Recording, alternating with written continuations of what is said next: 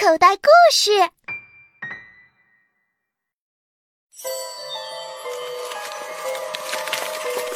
这好像是登山者丢失的登山笔记。前面还有脚印，这条路应该是通向珠峰的。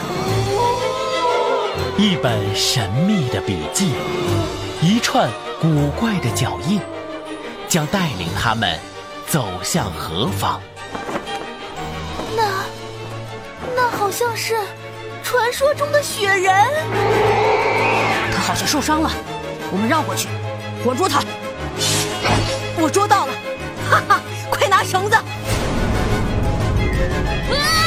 救命啊！救命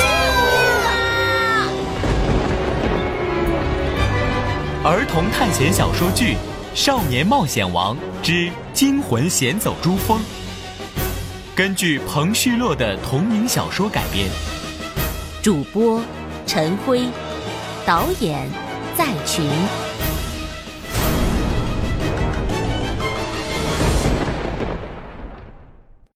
第一集。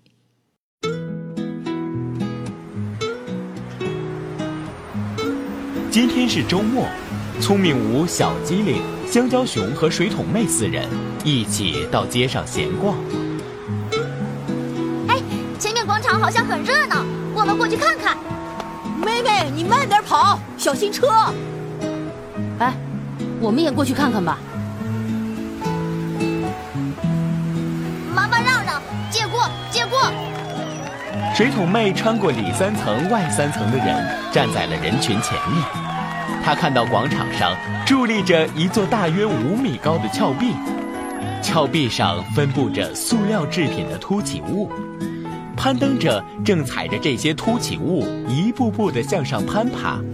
在峭壁的最高点上放着电影兑换券。这时，聪明吴、小机灵和香蕉熊也赶到了。呵，这么壮观，在搞攀岩比赛呢，这是。哎，你们看峭壁左边的大海报，上面写着谁能爬上顶峰，就可以获得一张电影兑换券，到银河影城看下面任何一场电影。变形金刚二卷土重来，哈利波特与混血王子，终结者二零一八，哇塞！全都是最近上映的火爆新片儿哎！这些影片在影城的正常票价都在七十元以上呢。如果我们能爬上去，岂不是能省下一笔？好啊好啊，我也想爬。那我们今天就爬上顶峰，一人拿一张兑换券，四场电影就都能看了。四人说干就干，到活动现场报过名之后，就开始攀爬。五米高的人造峭壁。对于聪明吴和小机灵来说是小菜一碟，两人就像是两只灵巧的猴子，不一会儿就到了巅峰，如愿以偿地拿到了电影兑换券。但是身材微胖的香蕉熊兄妹就没那么容易了，他们奋力攀登，才爬到一半，已经大汗淋漓。聪明吴和小机灵开始给两人加油，水桶妹。加油，加油啊！香蕉熊，你可不能认输啊！哼，你瞧瞧那身材，还想赢过我们水桶妹？那真是做白日梦。香蕉熊，你可听见小机灵的话了啊？如果输了，看你的脸往哪儿放！哥哥，你还是放弃吧。熊类只适合在平地上爬，不适合这种高难度的活动。熊类，我一定要爬到顶。我一定要拿到电影兑换券，我一定要超过你。哼，好啊，来啊！光靠龇牙咧嘴可超不过我，还要靠手。哦，对不起，应该是熊掌。我一定要超过你，一定要！香蕉熊摇身一变，变成一只灵巧的壁虎，沿着墙壁快速地向上爬着，竟然快追上水桶妹了。水桶妹一看，有点慌了神。连忙手脚并用地往上爬，已经没有了刚才那份气定神闲。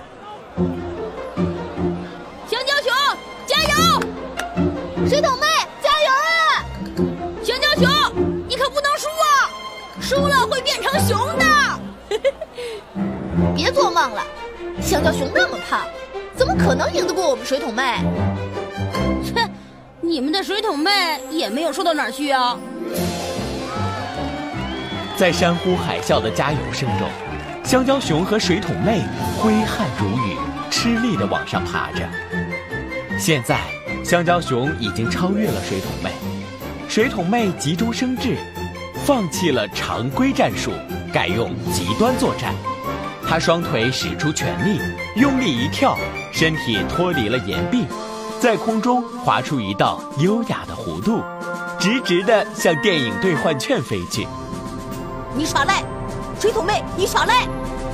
啊，太好了！水桶妹的手碰到了兑换券，啊，抓住了，抓住了！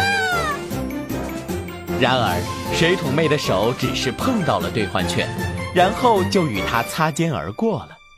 不仅如此，由于它脱离了岩壁，再也不能像壁虎那样紧紧地贴在墙上，就从峭壁上摔了下来。喂，妹妹！还好，水桶妹腰里系着安全带，她被悬在了半空，并没有坠下来。香蕉熊在岩壁上缓了一口气，接着往上爬，终于如愿以偿地拿到了兑换券。从岩壁上下来，水桶妹一直黑着脸。远离了人群之后，香蕉熊讨好的把兑换券递到妹妹面前。送给你，我不稀罕。哟，没想到活泼开朗、美丽大方的水桶妹也会生气啊！去，好妹妹，你就原谅我吧。我原谅你什么？你有什么需要我原谅的？原谅我先抢到兑换券啊！这实在是不可饶恕的滔天大罪。得了吧，本小姐才不会把这鸡毛蒜皮的事儿放在心上。你快把电影票收好，别在我面前晃。看到就有气，不就是一张兑换券吗？有什么好得意的？哎，好，好，好，好，好，好。香蕉熊连忙陪笑，把电影兑换券收了起来。爬这个小墙算什么本事？太没意思了。我想好了，过几天我要去爬喜马拉雅山，要攀登珠穆朗玛峰。水桶妹，你还不知道喜马拉雅山的厉害吧？那里到处都是常年冰雪不化的高山，据说光是海拔超过八千米的就有十四座。这算什么？我可不管有多少座高山，我要去攀登的是珠穆朗玛峰。管它高山有多少座，那些海拔低的，哼，他们还轮不到我去攀呢。好大的口气啊！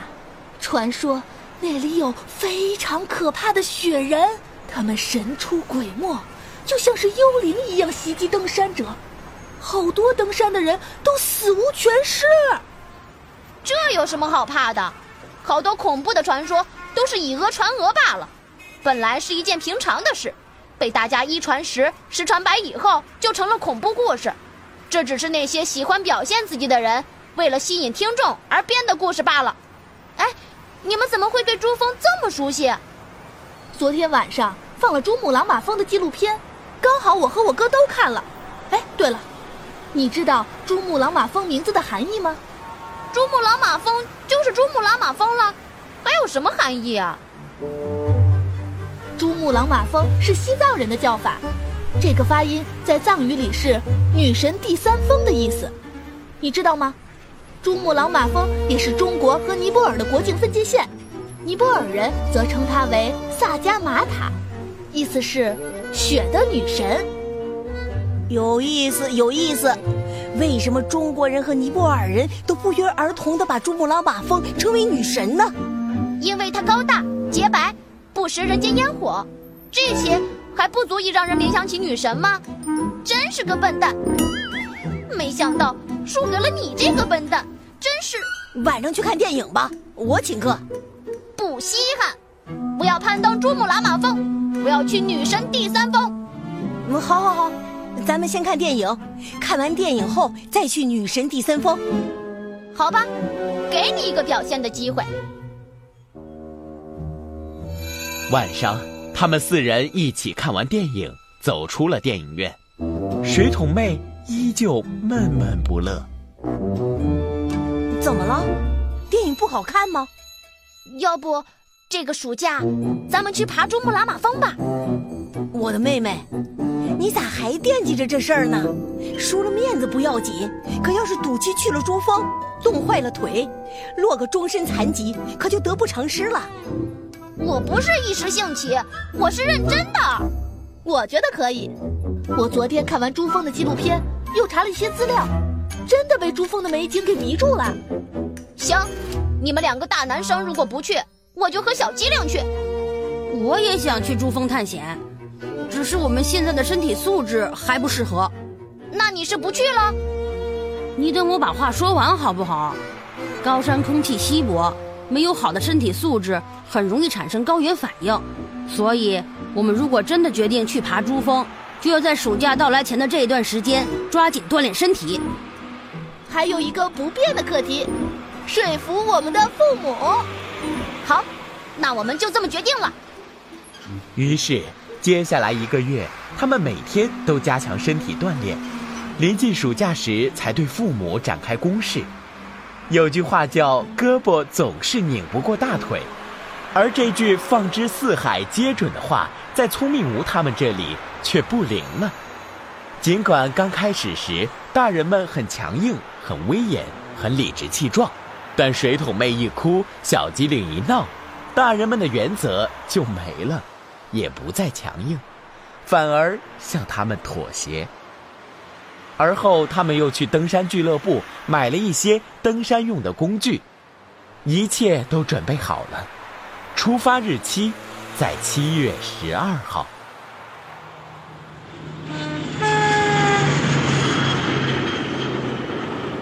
他们四人坐上前往拉萨的火车，火车一路呼啸。接近两天的行程之后。他们来到了山脚下的服务站绒布寺，进行短暂的休整。这是一个登山爱好者的集中营，每年都有好多人从世界各地来到这里，挑战世界最高的山峰。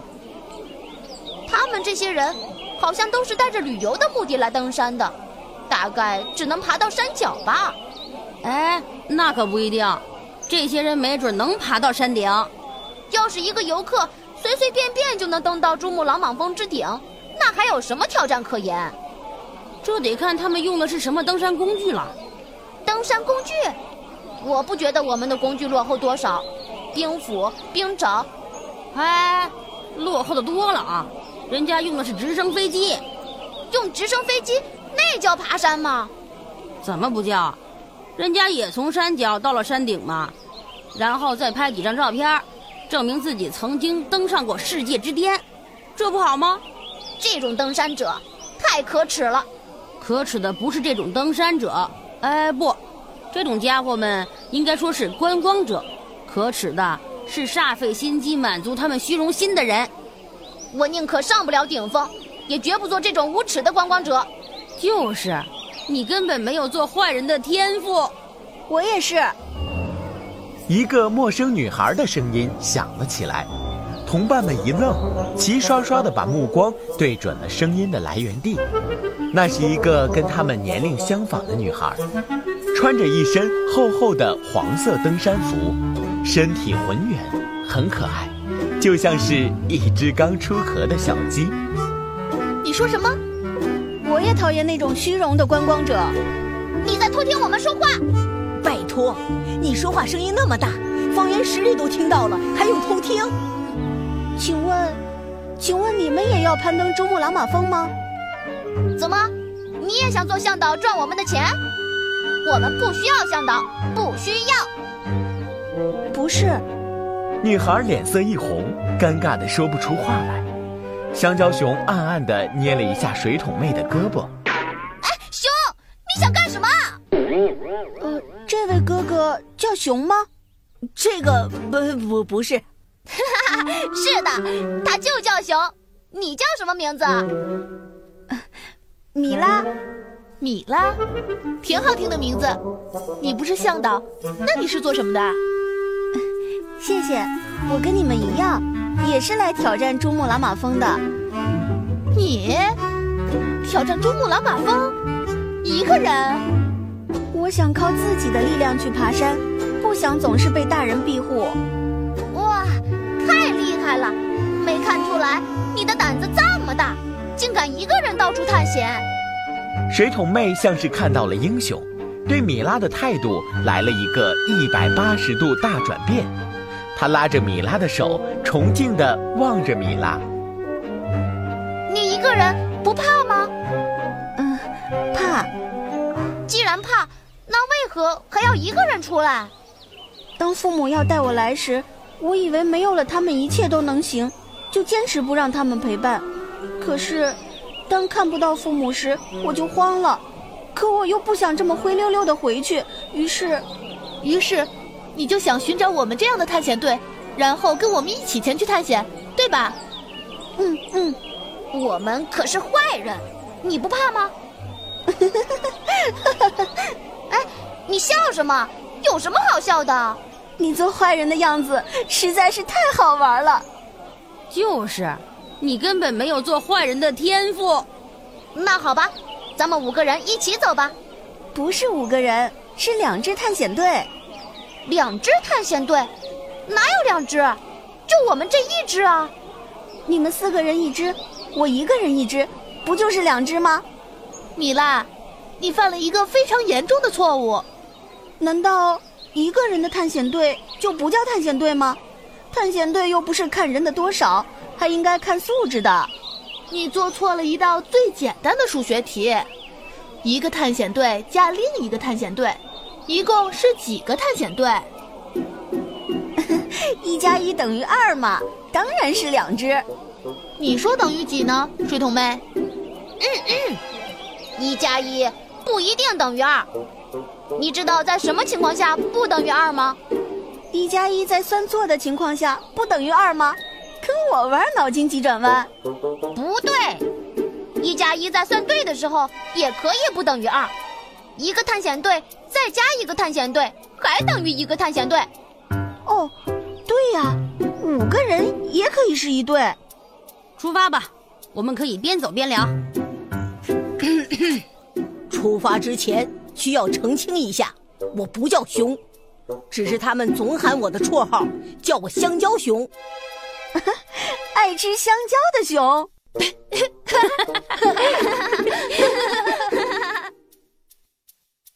他们有说有笑的走着，似乎也不觉得太累。这次登山行动也变成了一次旅游。不知不觉就到了山脚下，也许是因为气候的关系，这里的植物都比较低矮，而且还有被风摧毁过的痕迹，有的植物甚至被连根拔起，地面上留下了一片触目惊心的乱石坑。这真是登山的好季节呀！别的地方都骄阳似火，这里还北风呼呼的。嘘，怎么了？看前面。这时，他们清晰的看到前方一个巨大的毛茸茸的东西正在缓缓的移动，而且似乎正向他们缓缓的走过来了。哎，那是什么？不清楚。喜马拉雅山有好多大型动物呢，比如说麝鹿、牛角羚牛、喜马拉雅黑熊。这家伙不会是喜马拉雅黑熊吧？我听说过黑熊的故事，它们非常凶恶，经常到山下村民的地里偷粮食吃。有的村民啊，不忍心看到辛辛苦苦种出来的粮食被糟蹋，就来阻止他。但这些村民好多被黑熊打成了重伤、残废，甚至丢了性命。他那熊掌威力惊人，据说一掌下去就可以把人的头盖骨打碎呢。别慌，小朋友，你现在收听的内容来自口袋故事 App。想要听更多好玩的故事，快叫爸爸妈妈去应用商店下载吧，里面有十万多个好故事呢。也欢迎关注口袋故事的微信公众号，首次关注有奖励哦。记住，搜索“口袋故事”就可以找到我们啦。